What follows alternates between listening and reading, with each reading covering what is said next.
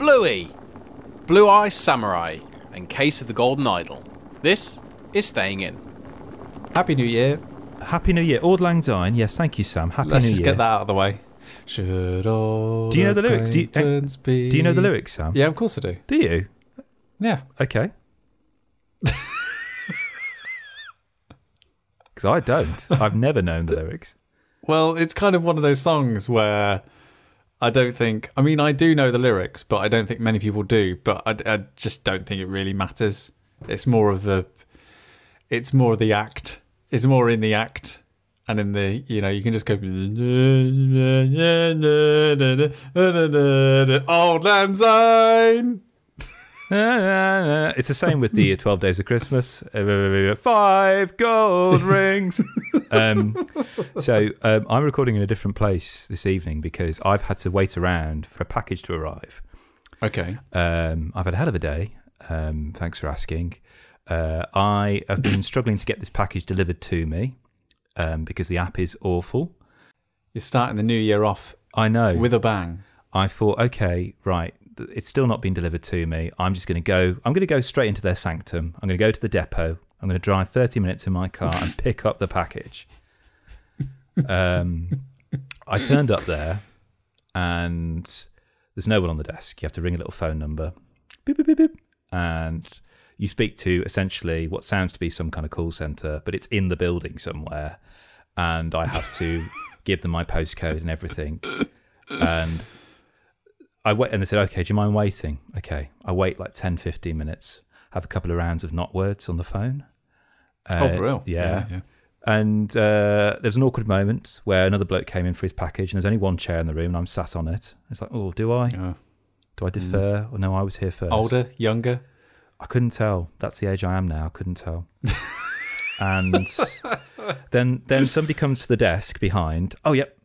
Brilliant. And said, okay, brilliant. Yep.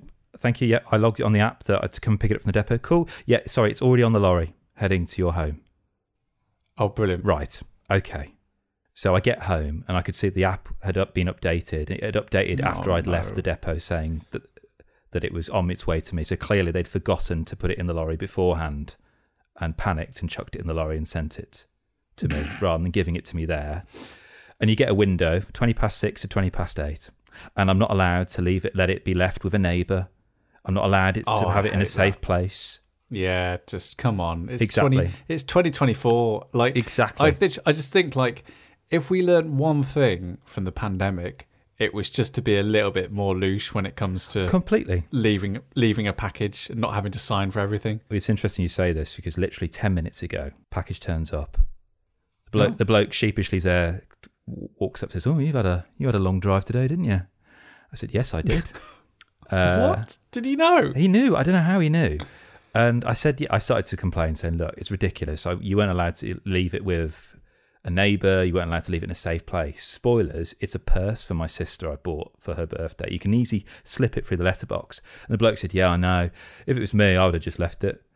But unfortunately, we have somebody at the depot who goes through just all the pictures we take. We have to take a picture of it with a door open to show that it's got there. And he says, between you and me, I just have a pair of wellies in the lorry. So occasionally I'll just put them outside somebody's house and just take a picture so it looks like somebody stood outside. That's brilliant. I almost thought you were going to say he had like an Aardman style like set in the back of his van. He spends hours making miniatures of all the packages he holds. Yeah. What I love is that no one at his place of work has twigged that every person that he goes to, the majority of them will be in wellies that receive packages. Brilliant. Always the same pair of wellies. That's great. So I've not started the new year too positively, I'm not going to lie.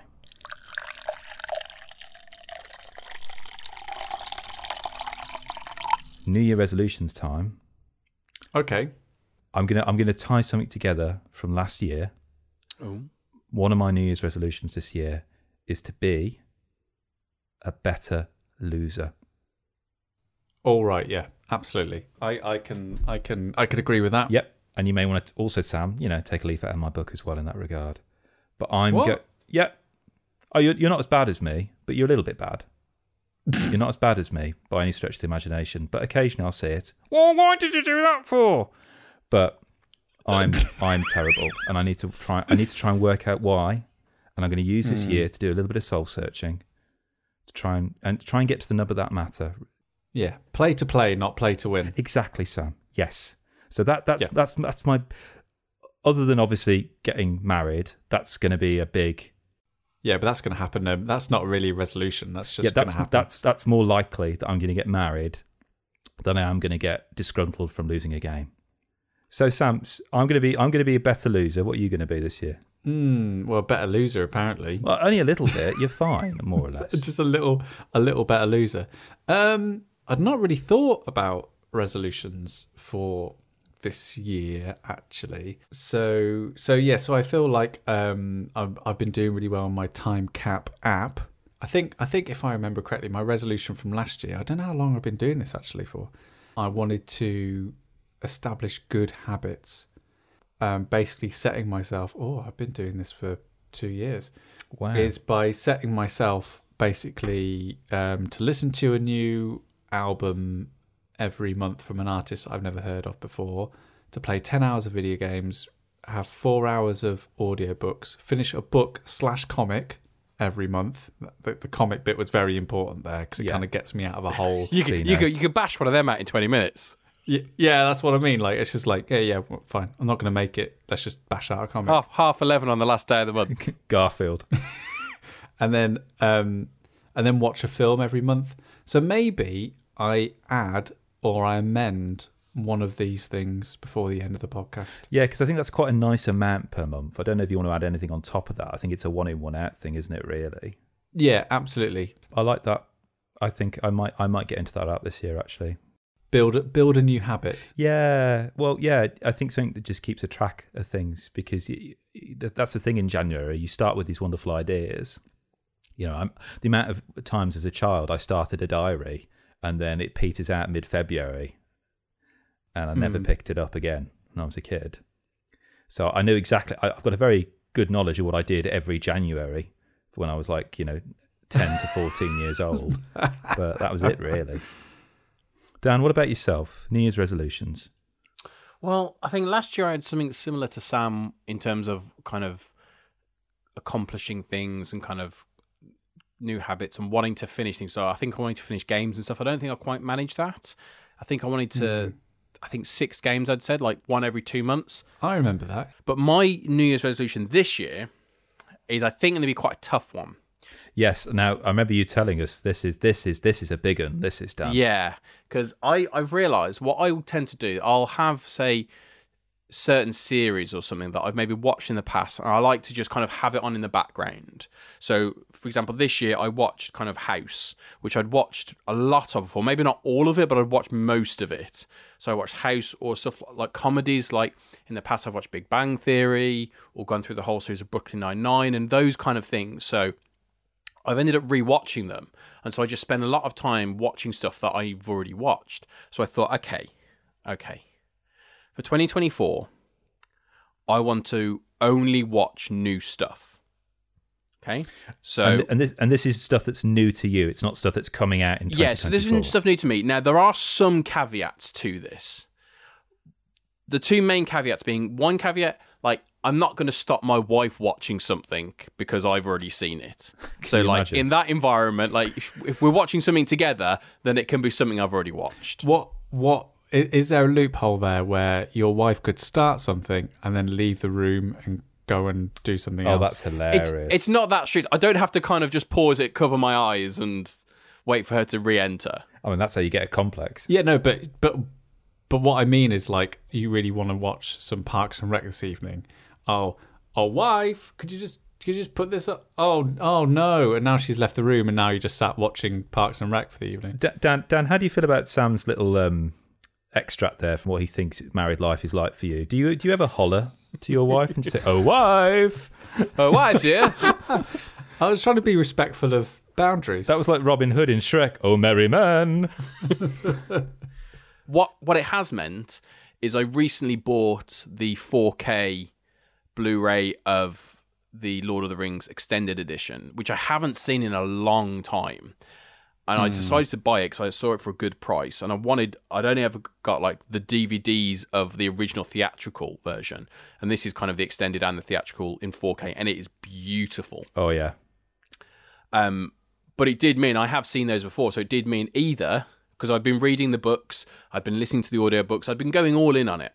And but I thought, I'm not going to be able to kind of read the books and finish the audiobooks before New Year's. So I'm having to watch those kind of now, prior to New Year's, just so I can enjoy them, just so I don't kind of break it within the first few weeks of 2024. So that's my challenge. It's a tricky one. So yep. Games, TV, film should be all new things.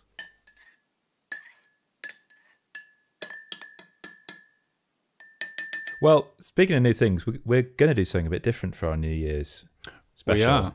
I'm excited about this. I am as well, because this is one of my favourite times of the year, the beginning of a year, the end of a previous year, because particularly online, like lots of different content providers that I follow, like on YouTube, will do their like top 5 or top 10 of the year. So particularly for board games, it's a really great way for me to kind of just mop up and get a sense of what the new hotness was for the year, what were the big games, because sometimes I keep, up to date with what's going on in board games, but other times I will just lose track of it, really. So a top 5 list or a top 10 of the year I find very, very useful in terms of just understanding, okay, cool, these are the current trends in this particular kind of cultural enterprise. So we've done this. We've each done a top 5. And a bit like what Dan was saying there beforehand, these weren't all things that came out last year, but these were things that are new for us last year. Yeah, these were the best things that we enjoyed last year. Yeah, and Pete's not with us, but we do have his his list as well. We do have Pete's top 5? We do. He kind of missed the brief ever so slightly, either intentionally or swerved right around it. But are we going to do all the 5s, then all the 4s, then all the 3s, then all the 2s, then all the 1s? Well, mine's not in order really. It's just mine is. I spent a long time getting mine in order. Nah. Well, Sam, given the fact that you were the architect for the reason why we're doing this, we're all inspired by you having your top 10 or top 5 of different things you have, so books, comics, games, films, TV series, cutlery, I don't know, etc. Do you want to start? So what is your number 5 that isn't your number 5? My number 5 that isn't my number 5. Yes. So my number 5 that isn't the number 5 is The Incal by Jodorowsky and Morbius. Sort of the middle part of 2023, a friend of mine who we started to do a bit of a cultural exchange where like I would lend him something and then he would lend me something, and it was really, really nice because like over the course of several months, I was lending him lots of comics and books that he hadn't read, and he was doing the same with me. And he was like, "Have you ever read The Incal before?" And I was like, I had no idea what The Incal was. And he said, "Well, it's a graphic novel written by Jodorowsky." And I've heard of Jodorowsky before because of the legendary Dune. So Jodorowsky was this filmmaker who was one of the first people, or the first person, to really try and figure out how to put Frank Herbert's Dune onto the screen and make a film out of it. And there's a really, really, if you've got like an hour and a half to spare, the documentary about him trying to put this film together. It is and remains in my mind probably one of the biggest creative acts of creative ambition I've ever heard of in my life. So what happened was he basically brought all these people together, created this book, which was a shot-for-shot, screenplay, both the screenplay and storyboard of exactly how the film would pan out. I think he envisions it'd be about 5 hours long or something like that, or maybe even longer. And basically, couldn't find anyone to buy it, couldn't find anyone to finance it. So what he ended up doing was he took all of those ideas and turned it into The Incal. And basically, without The Incal, we would not have The Matrix. Without The Incal, we would not have Fifth Element. Without The Incal, we wouldn't have Akira or Blade Runner. like it is like the for a lot of creators and for a lot of sci-fi work, for many people it is just the complete zenith of all of those, and it's just as a piece of art and a piece of sci-fi, it is bewildering, it is vast, it is deep, it is incredible, and I think at some points it's a bit it's very nonsensical. It's very nonsensical and like barely hangs together, and sometimes I think it's being weird for weird's sake.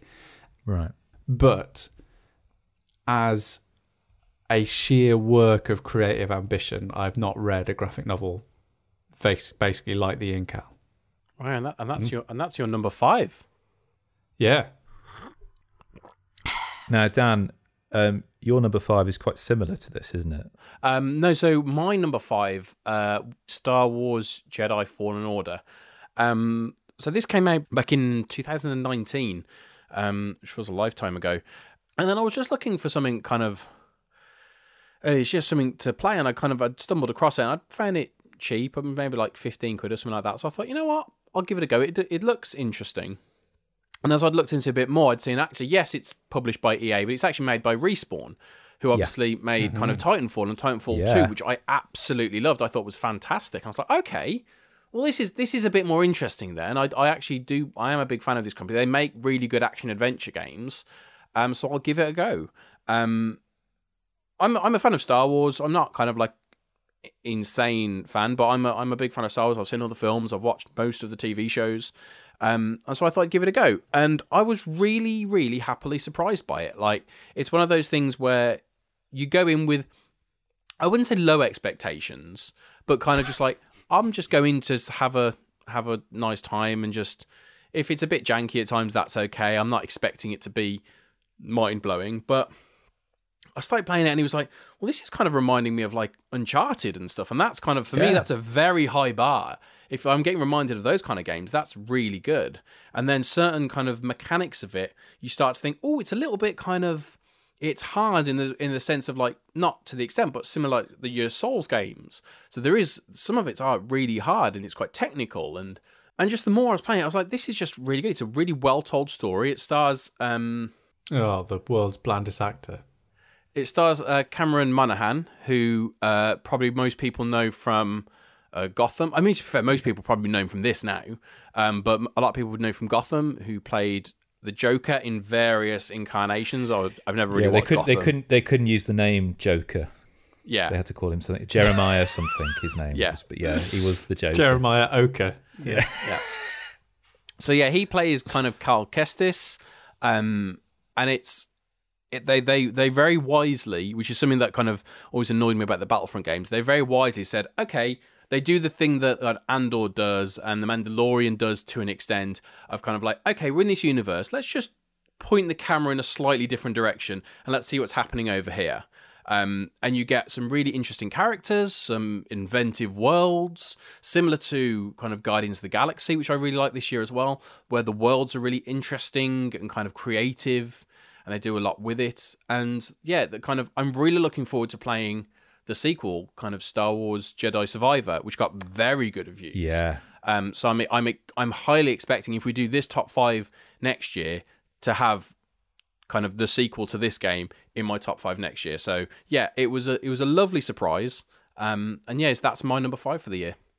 I'm so glad you mentioned this, Dan, because I've literally been playing this today. I've been playing it for the last few weeks or so, and you're absolutely right. For me, it gave me the nostalgic tingles of playing Jedi Power Battles back in 1999, because all I want to play as, to get that feeling of, is being a Jedi. And here you do in spades. You can kind of use the Force to pull stuff towards you and fling it back. So when you pull a stormtrooper towards you, you're dragging them towards you, and then you can fling them into other people. You can do like flips in the air. You can get like a dual-wielding lightsaber. And it does a really elegant thing, because you're really just cycling through a small selection of planets.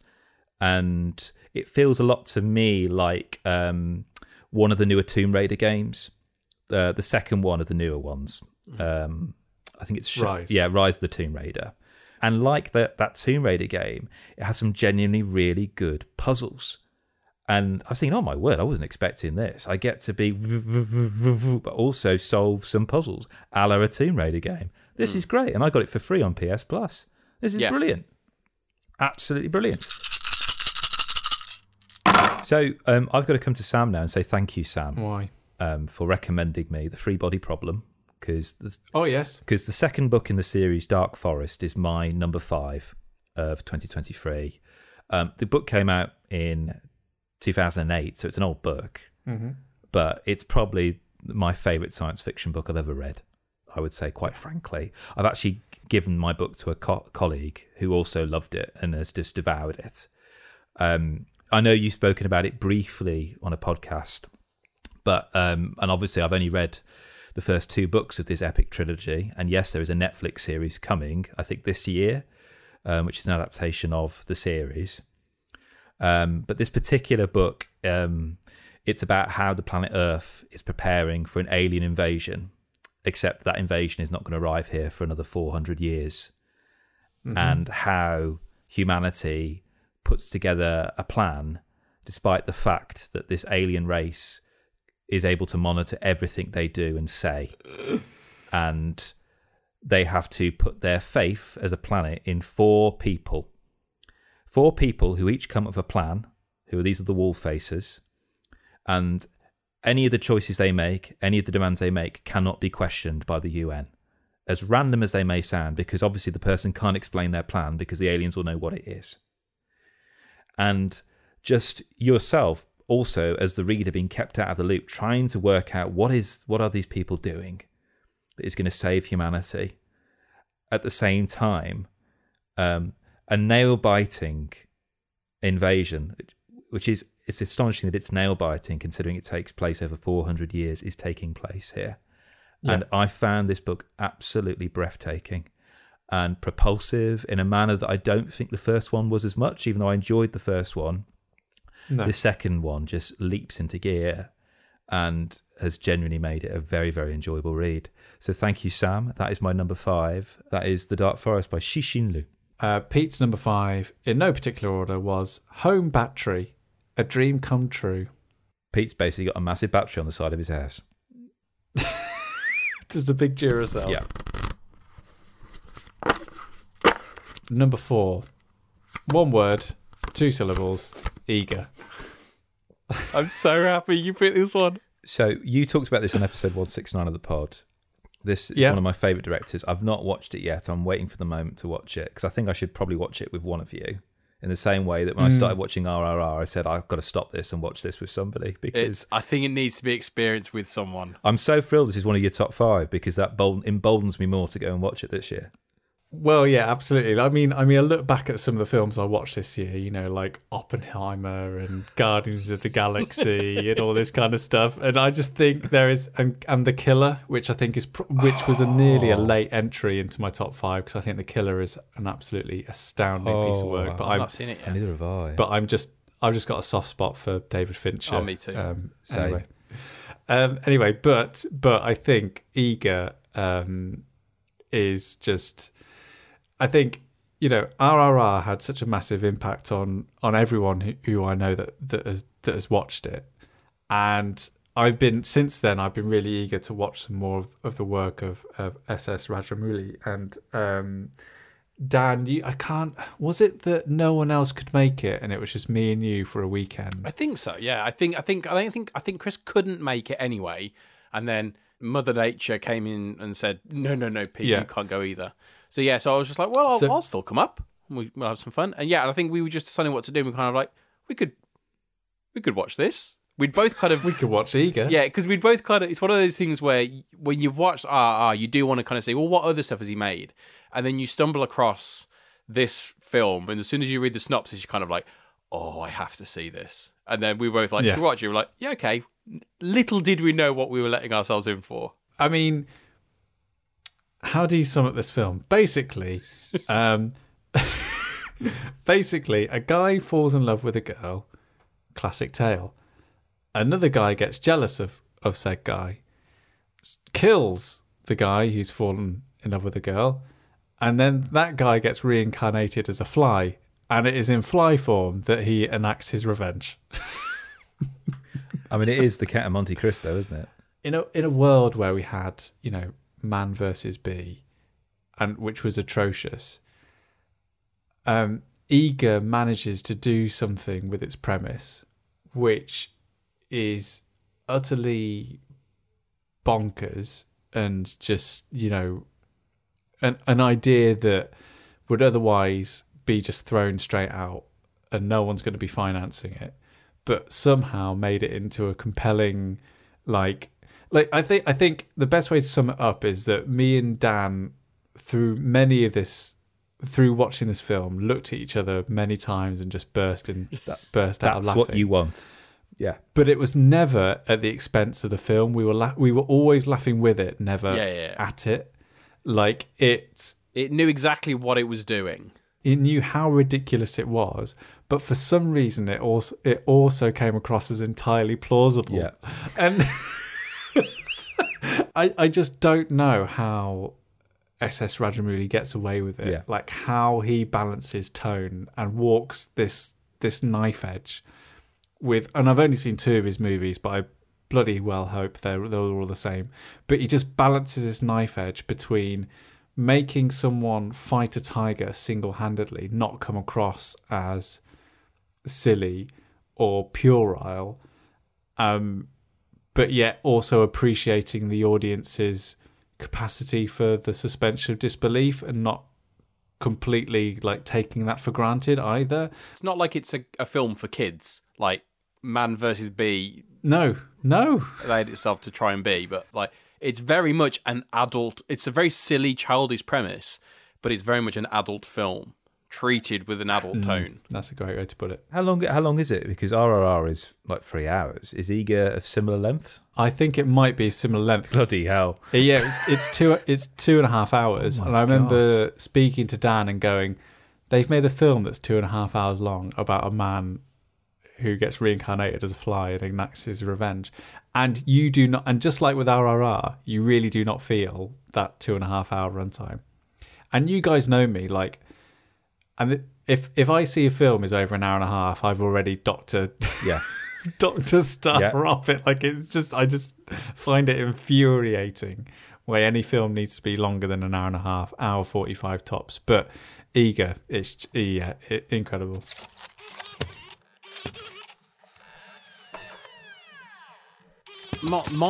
My number four is a film with a similarly silly premise. But the tone of it is wildly different to Eega. And this is also something that we discussed on the podcast. And we actually discussed it very recently, only about 6 episodes ago. And this is the absolute delight of a film, which is Marcel the Shell with Shoes On. Yes. Episode 185. Indeed. There you go. So for anyone who kind of hasn't heard me kind of wax lyrical about it way back on episode 185. This is a film kind of directed by Dean Fleischer Camp, written by Dean Fleischer Camp and Jenny Slate. And Jenny Slate also voices the character of Marcel. And Marcel is a shell with shoes on. And it's a kind of faux documentary where a guy has moved into an Airbnb. The guy played by Dean Fleischer Camp. He moves into an Airbnb and finds already living there this small shell with like one kind of silly eye and shoes, who talks and is kind of childish and naive and kind of full of wonderment, and talks about the community that she has and all these weird and wonderful things. She lives there with her grandmother. And I don't think I've felt so kind of happy from watching a film, and so kind of utterly surprised from watching a film, because it literally came out of nowhere. I had never heard of it before. It's based on a number of kind of short films that they do that you can find on YouTube. And I was looking for something to watch, and I glanced over because it was on Sky Cinema. It was on there, and I saw it, and I was like, oh, it's. To your point, Sam, it's like 90 minutes. And my wife is often, she likes watching films, but she likes to go to bed quite early, so you can never watch, if you want to watch a film during the week anyway, it kind of needs to be a short film. So I said to her, how about this? It's a 90-minute film and it sounds weird and wonderful. She was like, yeah, that's fine, and watch it. That's all it takes. And like the first 5 minutes, you're kind of going, what is this? This is insane. And then suddenly kind of you find yourself laughing uncontrollably and just in a state of wonderment for the next 85 minutes, just with a smile on your face. And it's been a long time since I had a film which just kind of grabbed me, and it's not trying to do anything more than it is. It's just beautifully made, beautifully animated, and just an absolute delight.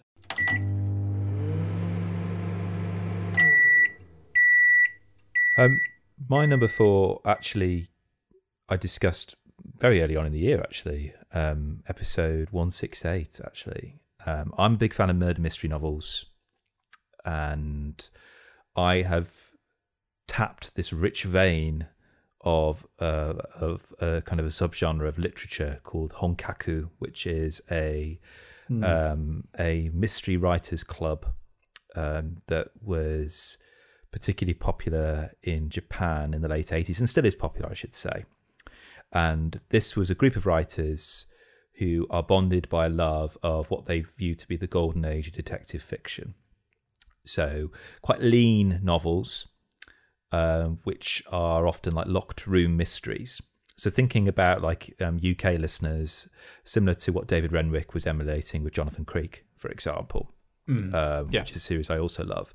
And as a child, my dad would always kind of pose us as kids these little kinds of like locked room mysteries for us, you know, to pass the time and stuff. Would he actually lock you in? No. He'd talk about it as a thought experiment. Like slide notes into the door. And to get out of the room, you must answer my puzzles 3. And so I've always grown up loving like that. I like that feeling of feeling like an idiot and having that moment of realization where everything clicks into place. Like last December was another thrill to play the Exit Advent Calendar, which has become a wonderful Christmas tradition. Every day feels like that. Yeah. So this is the Decagon House Murders by Yukito Ayatsuji, published in 1987, but only printed into English in 2015. So that's why it's kind of new for us English speakers. And it's like Agatha Christie's And Then There Went On. There's an island. People are getting killed off. It doesn't make sense because they seem to be the only ones there, so it must be one of them, mustn't it? But there's also something happening on the mainland. Another mystery there that's talking about trying to solve a mystery of this island from a year ago before. So these two separate mysteries are kind of occurring simultaneously, and you're invested in both equally. And the payoff is great. This is a great holiday read of a book. I read The Millhouse Murders, which was their second book they did in this kind of series. I didn't enjoy it as much, but The Decagon House Murders, absolutely loved it. Generally went into one of my favourite murder mysteries of all time, and one that I will always happily recommend to people. And Pete's number four is, it just says Germany. Germany. The nation of Germany. I presume our trip away with Pete. Yeah. A glorious time. Lots of memories. Yeah. There, that's no particular order, remember. We spoke about in episode 182 of the pod, our sojourn around Germany and Pete disposing of his boxes. I'm sure that's when he says lots of memories. That's what he's thinking.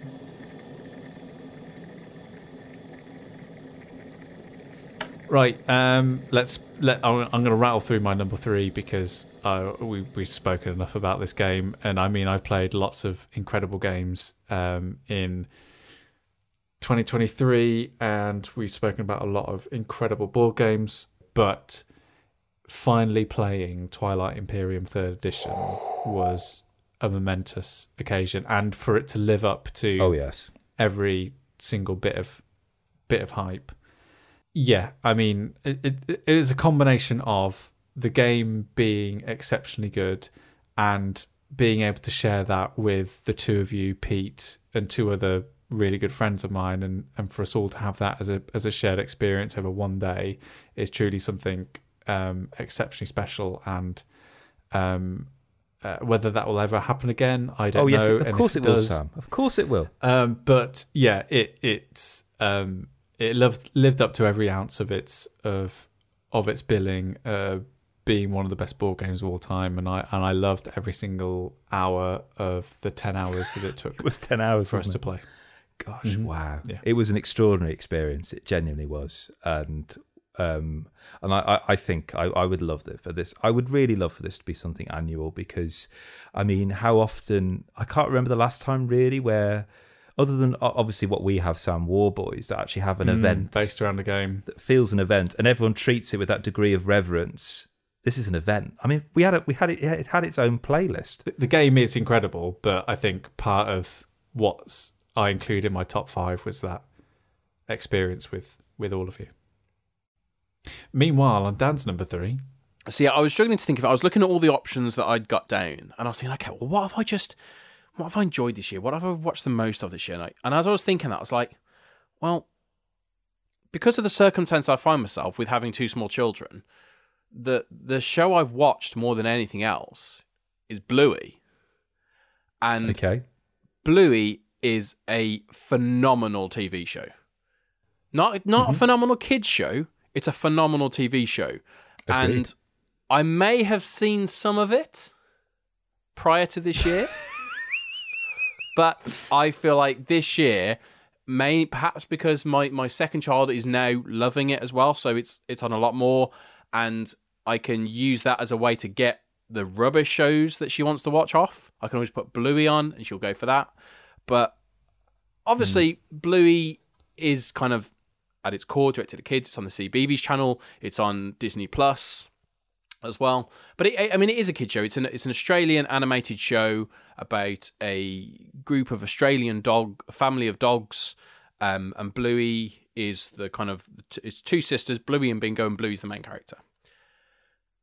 But what Bluey does as the show is quite incredible. It offers kind of comedy, which is genuinely funny. You have characters which are genuinely funny. You have characters who you like and you kind of want to watch. But every now and again, you'll find yourself watching it. And to be fair, I will happily watch it. When the kids are watching it, I will happily watch it. It works on a number of levels. The animation at its core is brilliant for really young children. Brilliant for your really young children. As kids get a bit older, they can pick up on the stories, they can pick up on the jokes a bit more, they can enjoy it. And then as you get older, there may be some of the wittier stuff, older kids can enjoy it. And when you get to the adults, there are certain episodes which are quite profound, and they deal with very serious issues, but done in a way that it's all about the kid's story, but for an adult watching it, like, for example, these are some of the issues that Bluey, this kids' TV show, has dealt with. It deals with kind of parental insecurity, people being insecure about how they are as parents and are they doing a good enough job.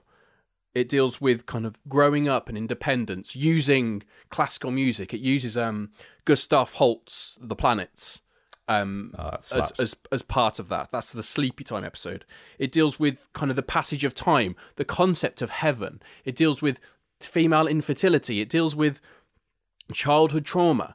All of this stuff, and it does it in a really nuanced, really subtle way. Bluey is just an incredible TV show for anyone to watch.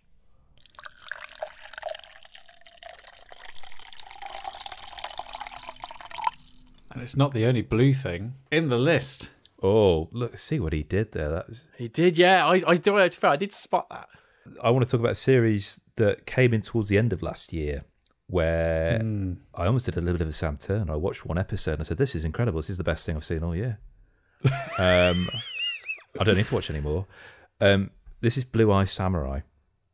Yes. And I've noticed in my top 5, there's a kind of an Eastern kind of thread running through it in an interesting manner, really. I've actually got the Akira Kurosawa Samurai collection, which is going to be something I'm going to be watching all of this year as well. And I watched this first episode. I fell in love with it. This is on Netflix, and it comes from a husband and wife team, Amber Noizumi and Michael Green. Now, Amber Noizumi, this is their first production credit, their first writing credit. But Michael Green, he wrote the script for Blade Runner 2049, Logan, and randomly all of Kenny Branagh's Agatha Christie films. Yeah, really? I know, it's really interesting. But it's also directed by Jane Wu, and Jane Wu has a really fascinating background. They used to own a comic book shop. They cut their teeth as a storyboard artist for the Marvel films. So they did a lot of the major action sequences were storyboarded by them, which if you look at the fight choreography in Blue Eyed Samurai, it's really on point.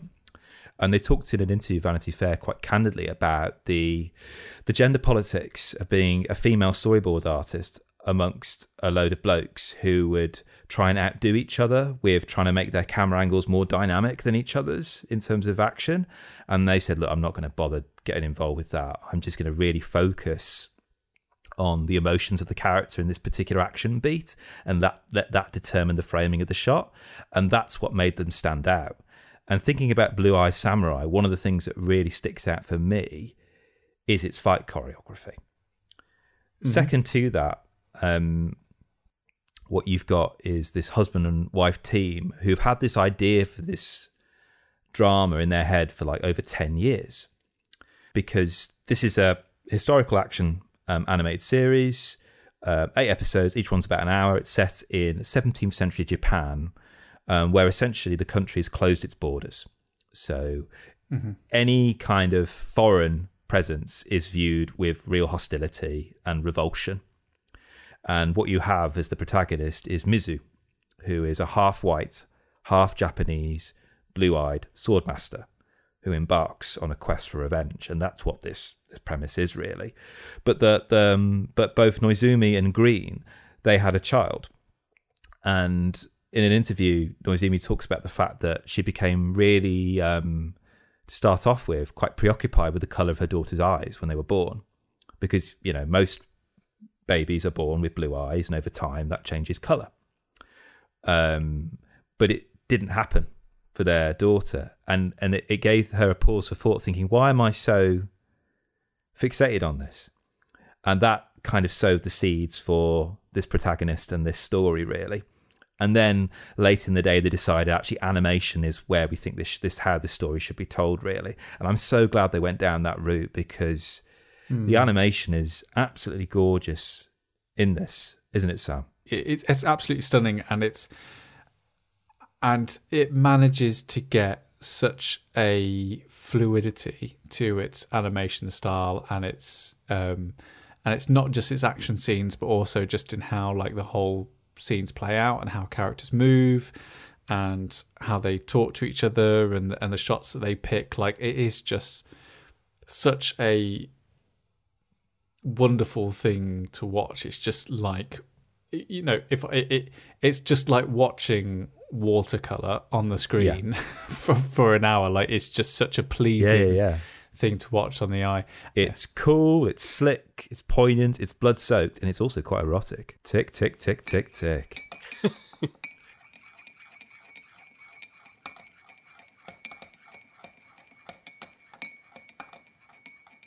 But I'm not as curious as that, as to obviously find out Pete's number 3, which was a Steam Deck. Have you heard that Pete's got a Steam Deck? Have you got one, Sam, as well?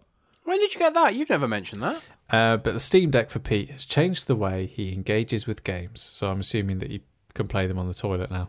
Yeah, basically yes. That's it. Yeah. Speaking of number 2s, Dan.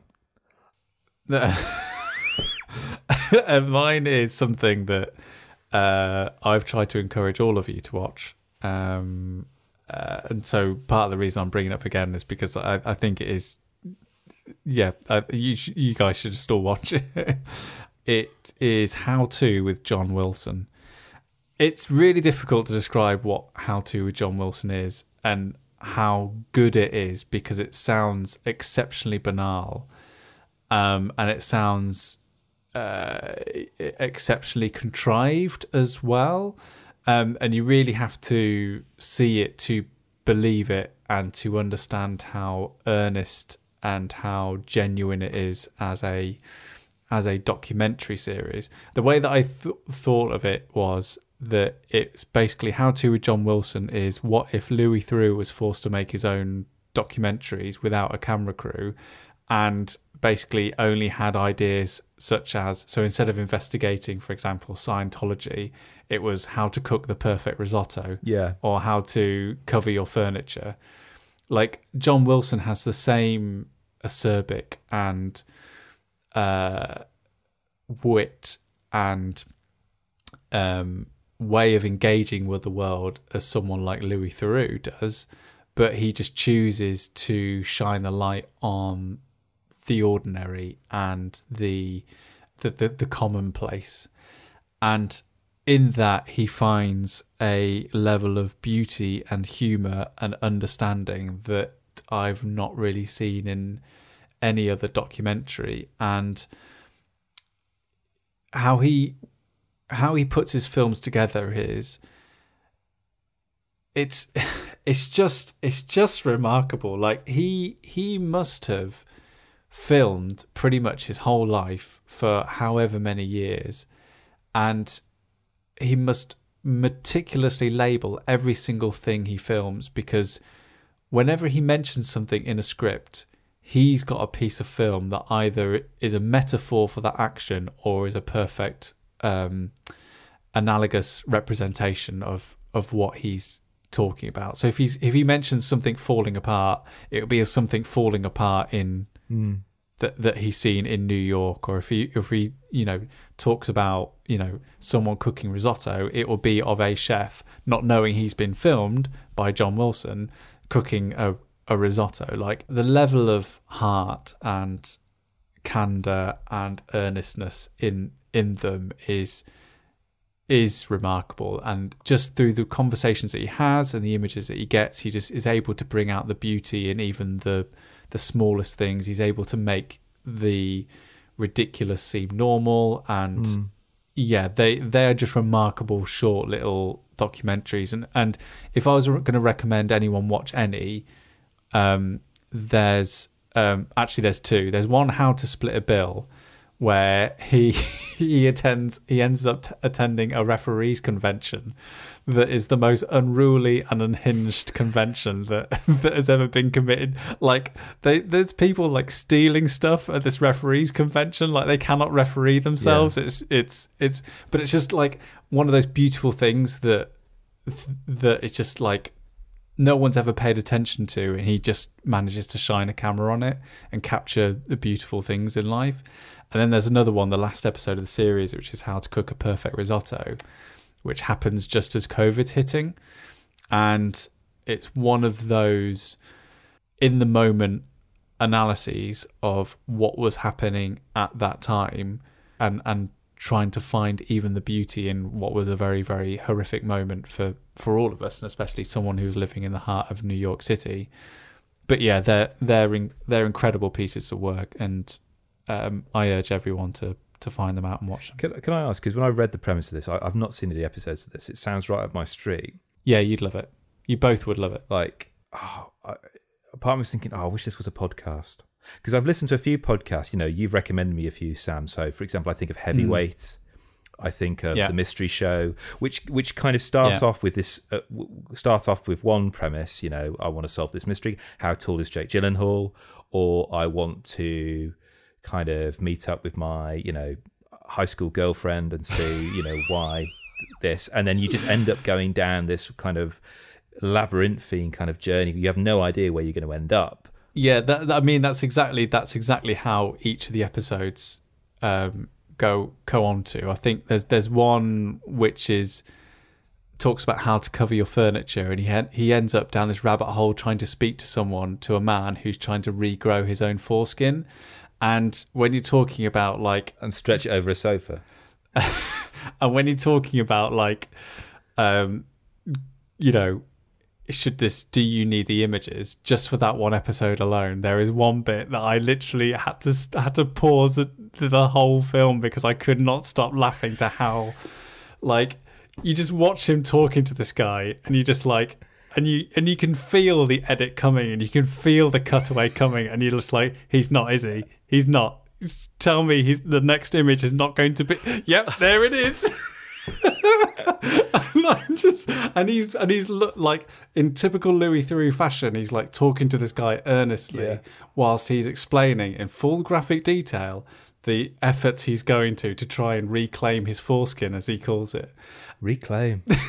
Yeah, it's just had me in absolute tears. It's just the most incredible documentary series. It's such a special thing. And, you know, truth is stranger than fiction, isn't it, really? I mean, that, well, yeah, absolutely. That's amazing.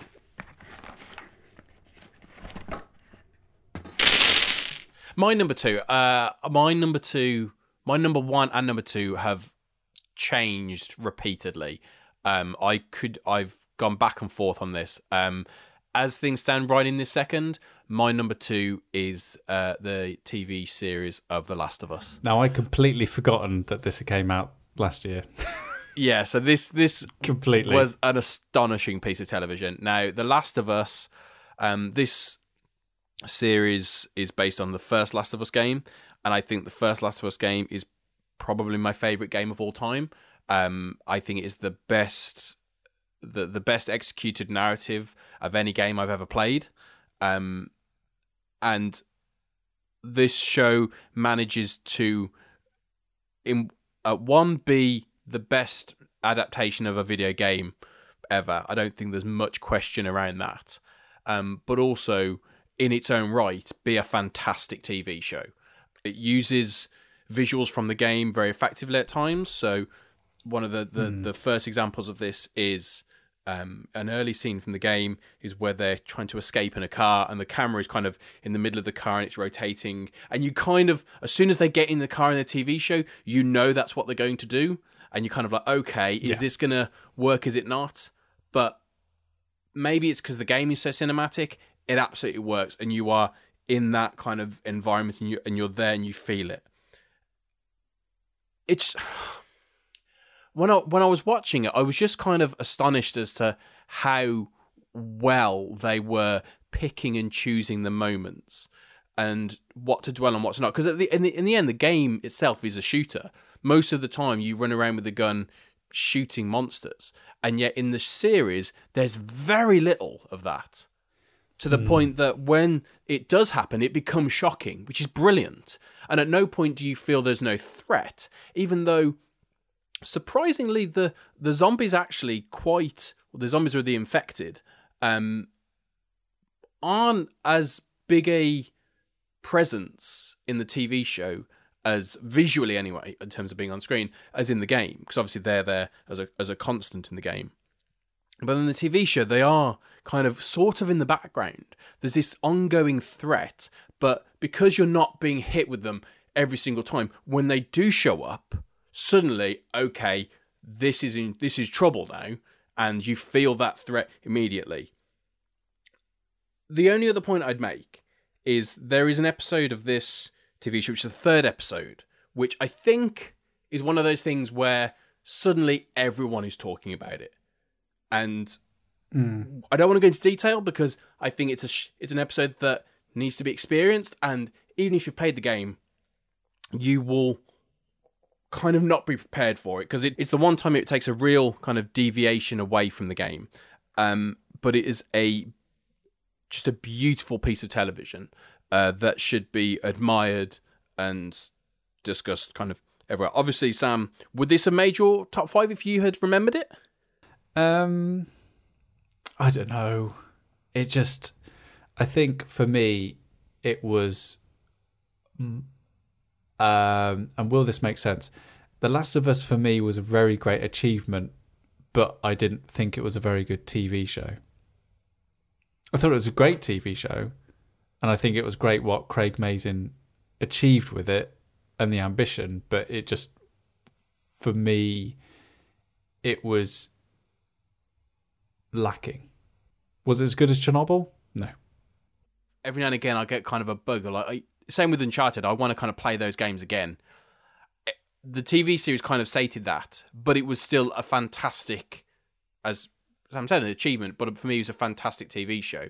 And there are some narrative deviations, kind of some.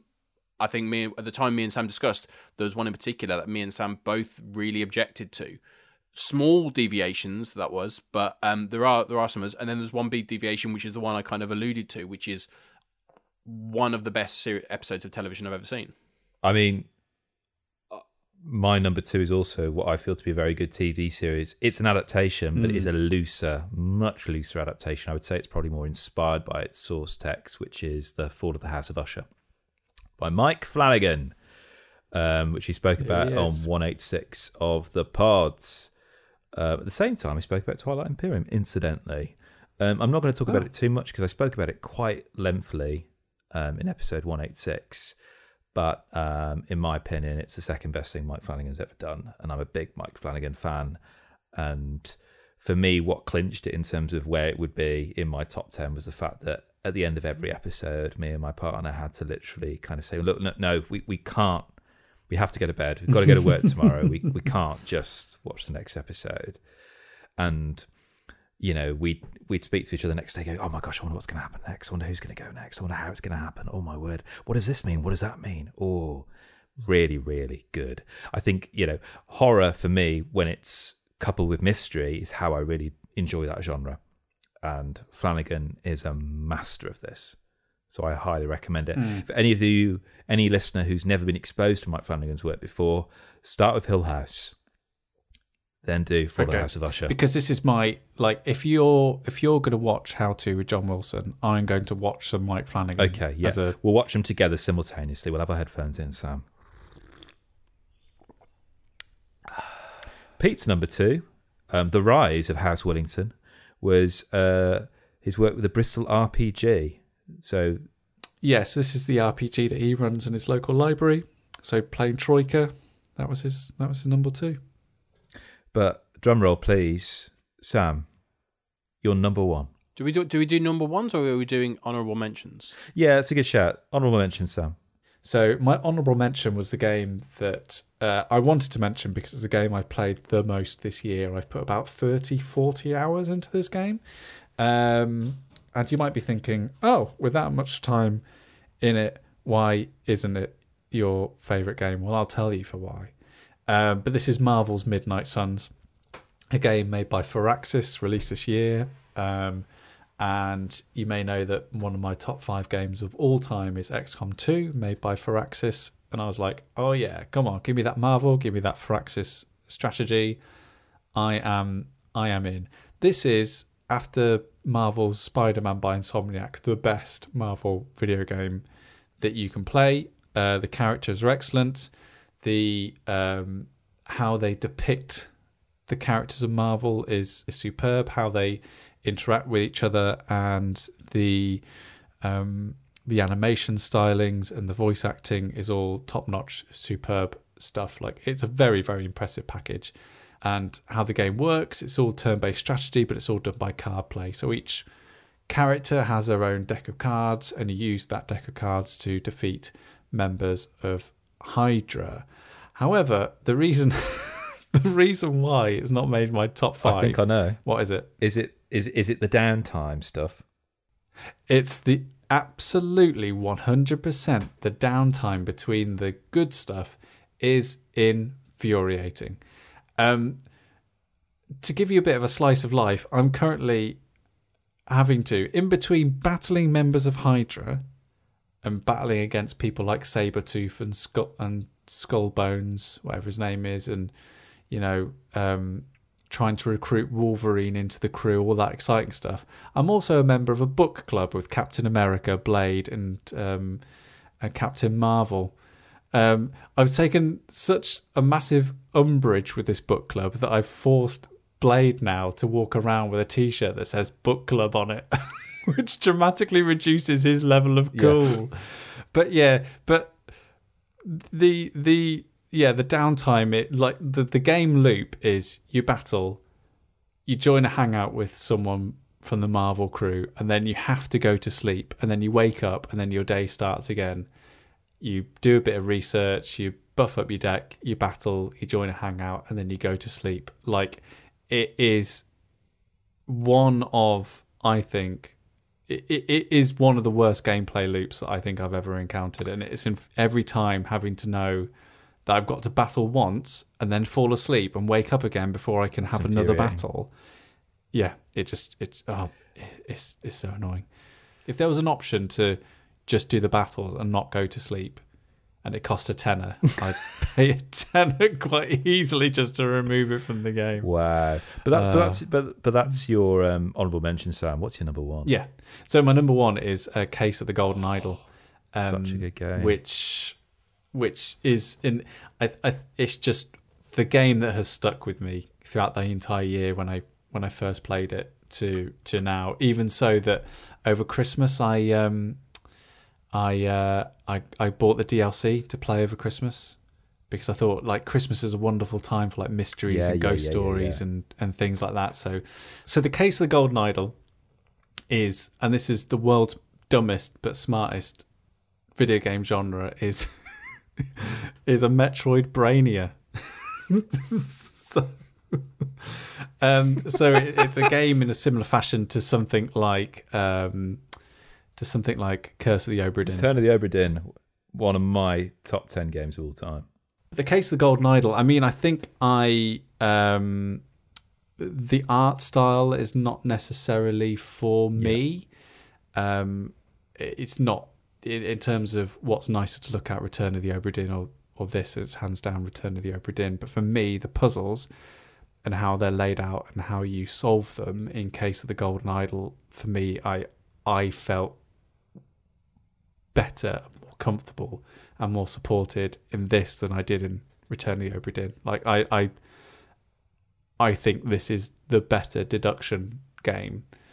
It's just superb, and I think the way it handles its puzzles and the way it handles its story. I did a recap just before I went in to play the DLC over Christmas, and the story and how detailed and how winding and how magically constructed it is, and how detailed and how complex it is, to get all that across in a single 2D piece of artwork, to get all that across and to get your head around it in a puzzle deduction Metroid Brainia game is superb piece of work. I can't wait for their next game because it's 3D. It's just been announced and last year, wasn't it? Last year. So I just don't know what it is that it's going to be, but I know I completely trust them in terms of consistently making you feel like the smartest person alive. And any game that makes me feel like that always gets a thumbs up from me. But Case of the Golden Idol is absolutely superb, and if you're looking for a good deduction game or a good puzzle game for this new year, then you cannot do any worse really than that's that. A great recommendation. Dan, your honourable mention. My honourable mention is the third series of Only Murders in the Building. So we're big fans of the Only Murders in the Building series here. We've talked about it quite a long time ago now, obviously when it first came out, the first series. Kind of a murder mystery with Martin Short, Steve Martin, Selena Gomez. It's smart, it's funny. But for me, kind of the third series, which came out this year, really kind of took it to another level. Part of it is I'm a sucker for a musical, and this series is all based around the kind of the production of a musical and the production of the theatre and all that stuff, which again, right in my wheelhouse, right up my street. So I just think it was a real step up, and the first two series were great. There were bits that I didn't like about the third series, so it wasn't kind of perfect. I think they kind of stepped away from the three leads kind of working together. I'd like to have seen a bit more of them, but kind of it seems weird to say, kind of it's a surprising thing, but Meryl Streep is in it and she is astonishing. Like, Martin Short, Steve Martin, Selena Gomez, they're great. Like, the people in this show is great. But when Meryl Streep walks on screen, you just see how she's on a different level to everyone else. And I've never really noticed it kind of so distinctly before. And she's just phenomenal. Whether it's kind of the scenes that she's in, like, I was constantly trying to work her out. I was trying to see kind of little looks she was doing. Was she like, and that leads into that whole brilliant murder mystery idea of you can't really trust anyone. And obviously you've got Meryl Streep. She's going to be a big part of this. You don't get Meryl Streep if she's not going to be a big part of it. So you're kind of thinking, oh, is she the murderer? Along with her, you've got Paul Rudd, who's also brilliant in it. I'm not saying he's at Meryl Streep's level, because literally she's on another level. But like, you can see how successful they're being, that for this third series they're able to bring in these big heavyweights. Like, these are not like Meryl Streep doesn't really do television. I don't think I've ever seen her in a TV show before. And this is like a cute little comedy. This isn't kind of The Crown or like when that came out, this big mega budget kind of the like Rings of Power, that kind of thing, where all the money's been thrown at it. This is a really small kind of is it a small fan base now? I don't know. But I was just kind of, I don't think with any of the other series, I've watched clips after having watched an episode. I've not done that for the previous series, whereas this one, like, I'd be absorbing, kind of, I'm wanting to go and rewatch clips.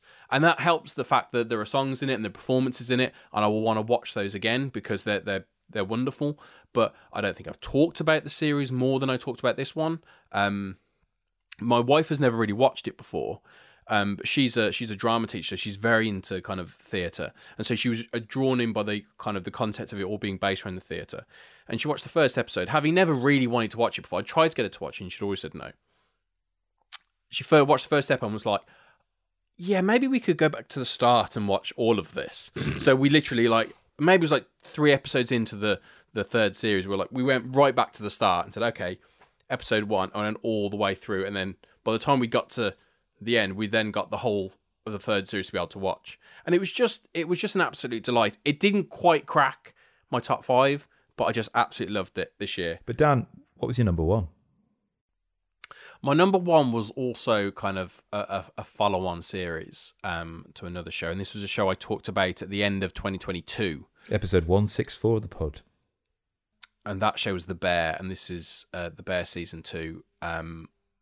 When I mentioned earlier about The Last of Us, I talked about that one episode being like one of the best episodes I've ever seen, and so it's quite strange that within this series as well, I have the exact same thing. There was an episode of this series that I watched, and I was like, that was one of the most incredible episodes of television I've ever seen. Whether it's the writing, it's the performances, it's everything. I don't know how this show can be directed. It's so chaotic and it's so tightly wound, and you watch it and you just think, I'm just watching improvisation, because it's so kind of natural, and every single person is. The reason there's a key reason why I think this is possibly one of the greatest. This is definitely my favorite show of the year. I can't think of another show that's had this reaction in me. As I got to the end of this series, there were several moments where I either said something or shouted something at the screen. I had a physical reaction to things that are happening. And I don't do that. That's not me. I don't react that way to kind of TV shows or films or anything like that. I can enjoy them. I'm really happy. Like, I'll watch Endgame. Like, I'll watch the Marvel films. And like, yes, I can really get into and that stuff. But like, there were times I was shouting at the screen. And I was on my own. I wasn't watching it with anyone else. And it was like so surreal that like I was gasping, like literally on my hands were kind of covering my face at certain times.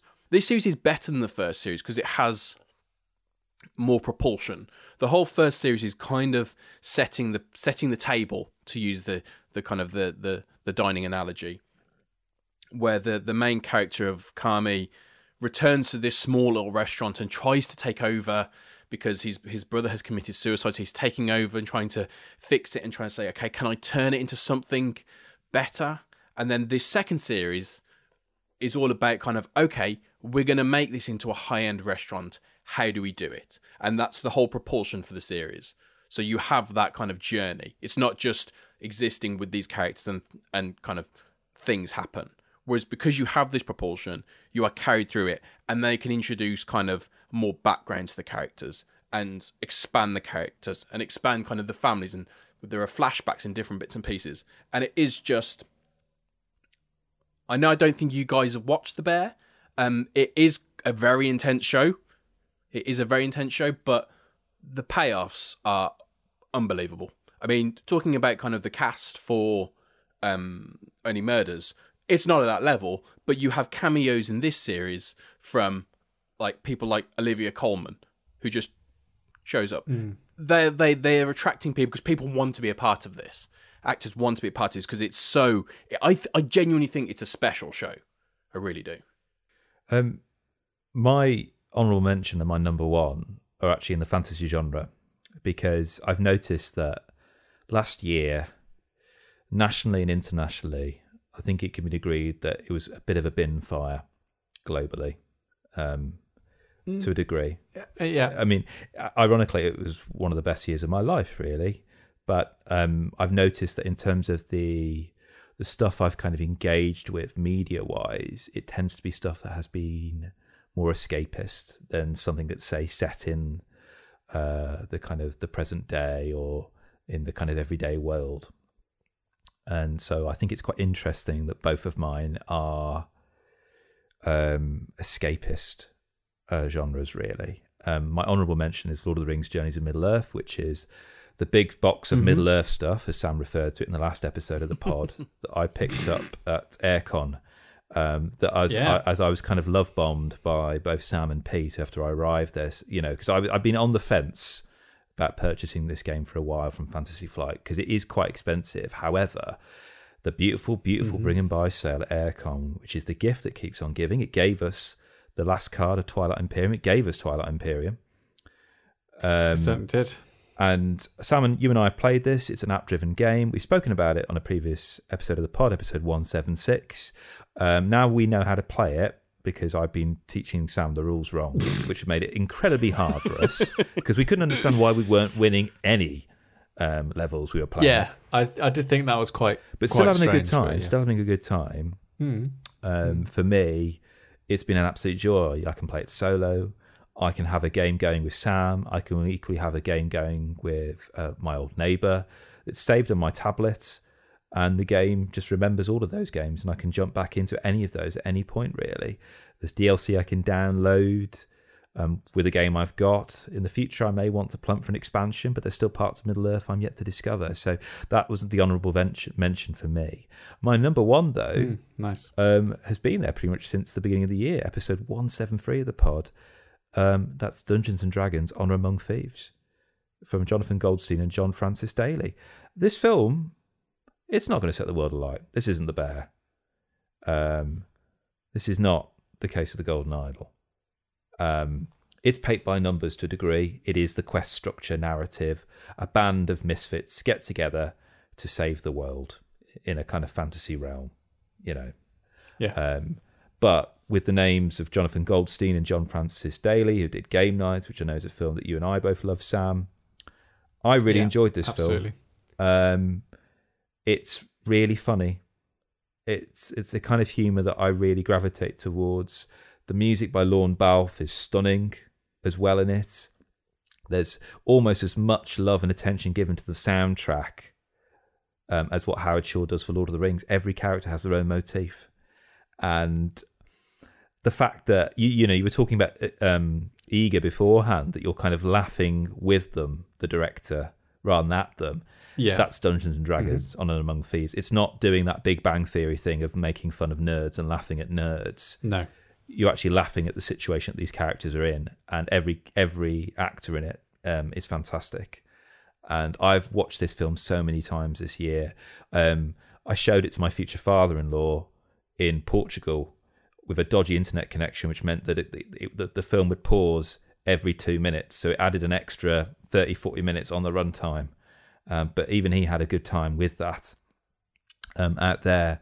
So I had an absolute blast. I'm going to be going to see Pete soon. I may subject him to this. I've got a bottle of Baileys for him. Oh, do. Just put the bottle of Baileys down and just he'll watch anything then. But yeah, so Dungeons and Dragons: Honor Amongst Thieves was my number one. And kind of coming full circle, really, it's quite lovely.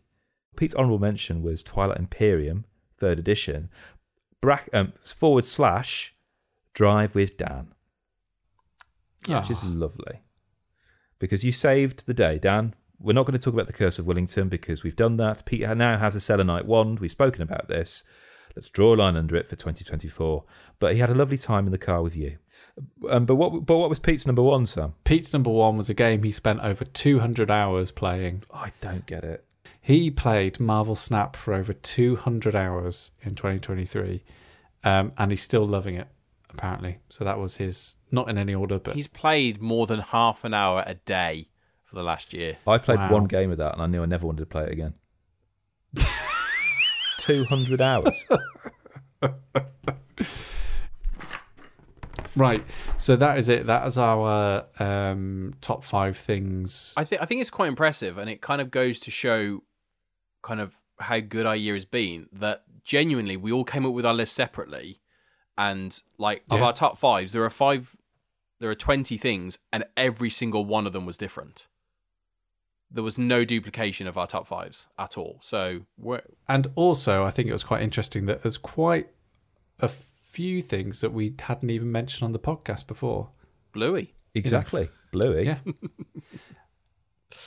So, you know, I think it just says a lot about, you know, the podcast, but it also says a lot about us, that I think these five things are very, you know, taking some Pete's, for example, like I think some of them are very, very personal things and very, very things that have meant something to us on a different level other than, oh, this is really cool, I'm going to share this with my friends, which says a lot about, you know, what we value most about the podcast, but also, you know, I think the top five list says a lot about, you know, what's been good for us individually over 2023.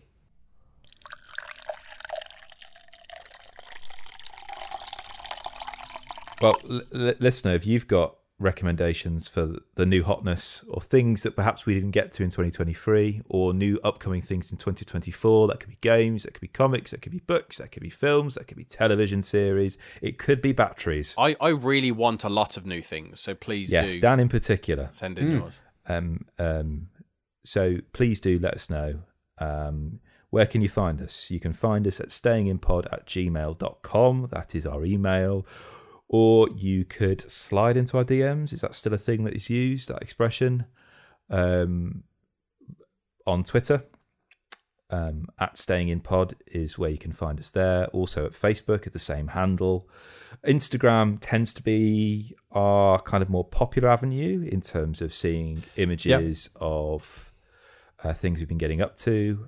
Sam's been doing sterling work recently. As a recording, talking about his hefty unboxing of Mage Knight, which you and I are going to play this week. And with this massive list of top, as you say, Dan, 20 things here, I mean, my Spotify playlists, I'm going to be adding some lovely, juicy beats to that. So you can find that on Spotify. That's in, if you go into our Instagram, there's a lovely little link there, which takes you to all of a portal, essentially. It takes you to all the various kinds of channels for our show, really. And if you want to get in touch with us, ask any questions, or just let us know that you like what you're hearing, we'd love to hear from you. And thank you for listeners in 2023 who did get in touch and say, oh, thank you for that recommendation. Have you thought of this as well? Thank you. That was really, really lovely. I do think, though, this is the time. I know, Dan, you've got thoughts. Do we need to come up with an outro that we're going to stick to for 2024? A closing line. A new sign off. At the moment, we've been fast and loose with the all right then, depending on who's editing. Yeah. So can we categorically decide on an outro that says, okay, end? End. See you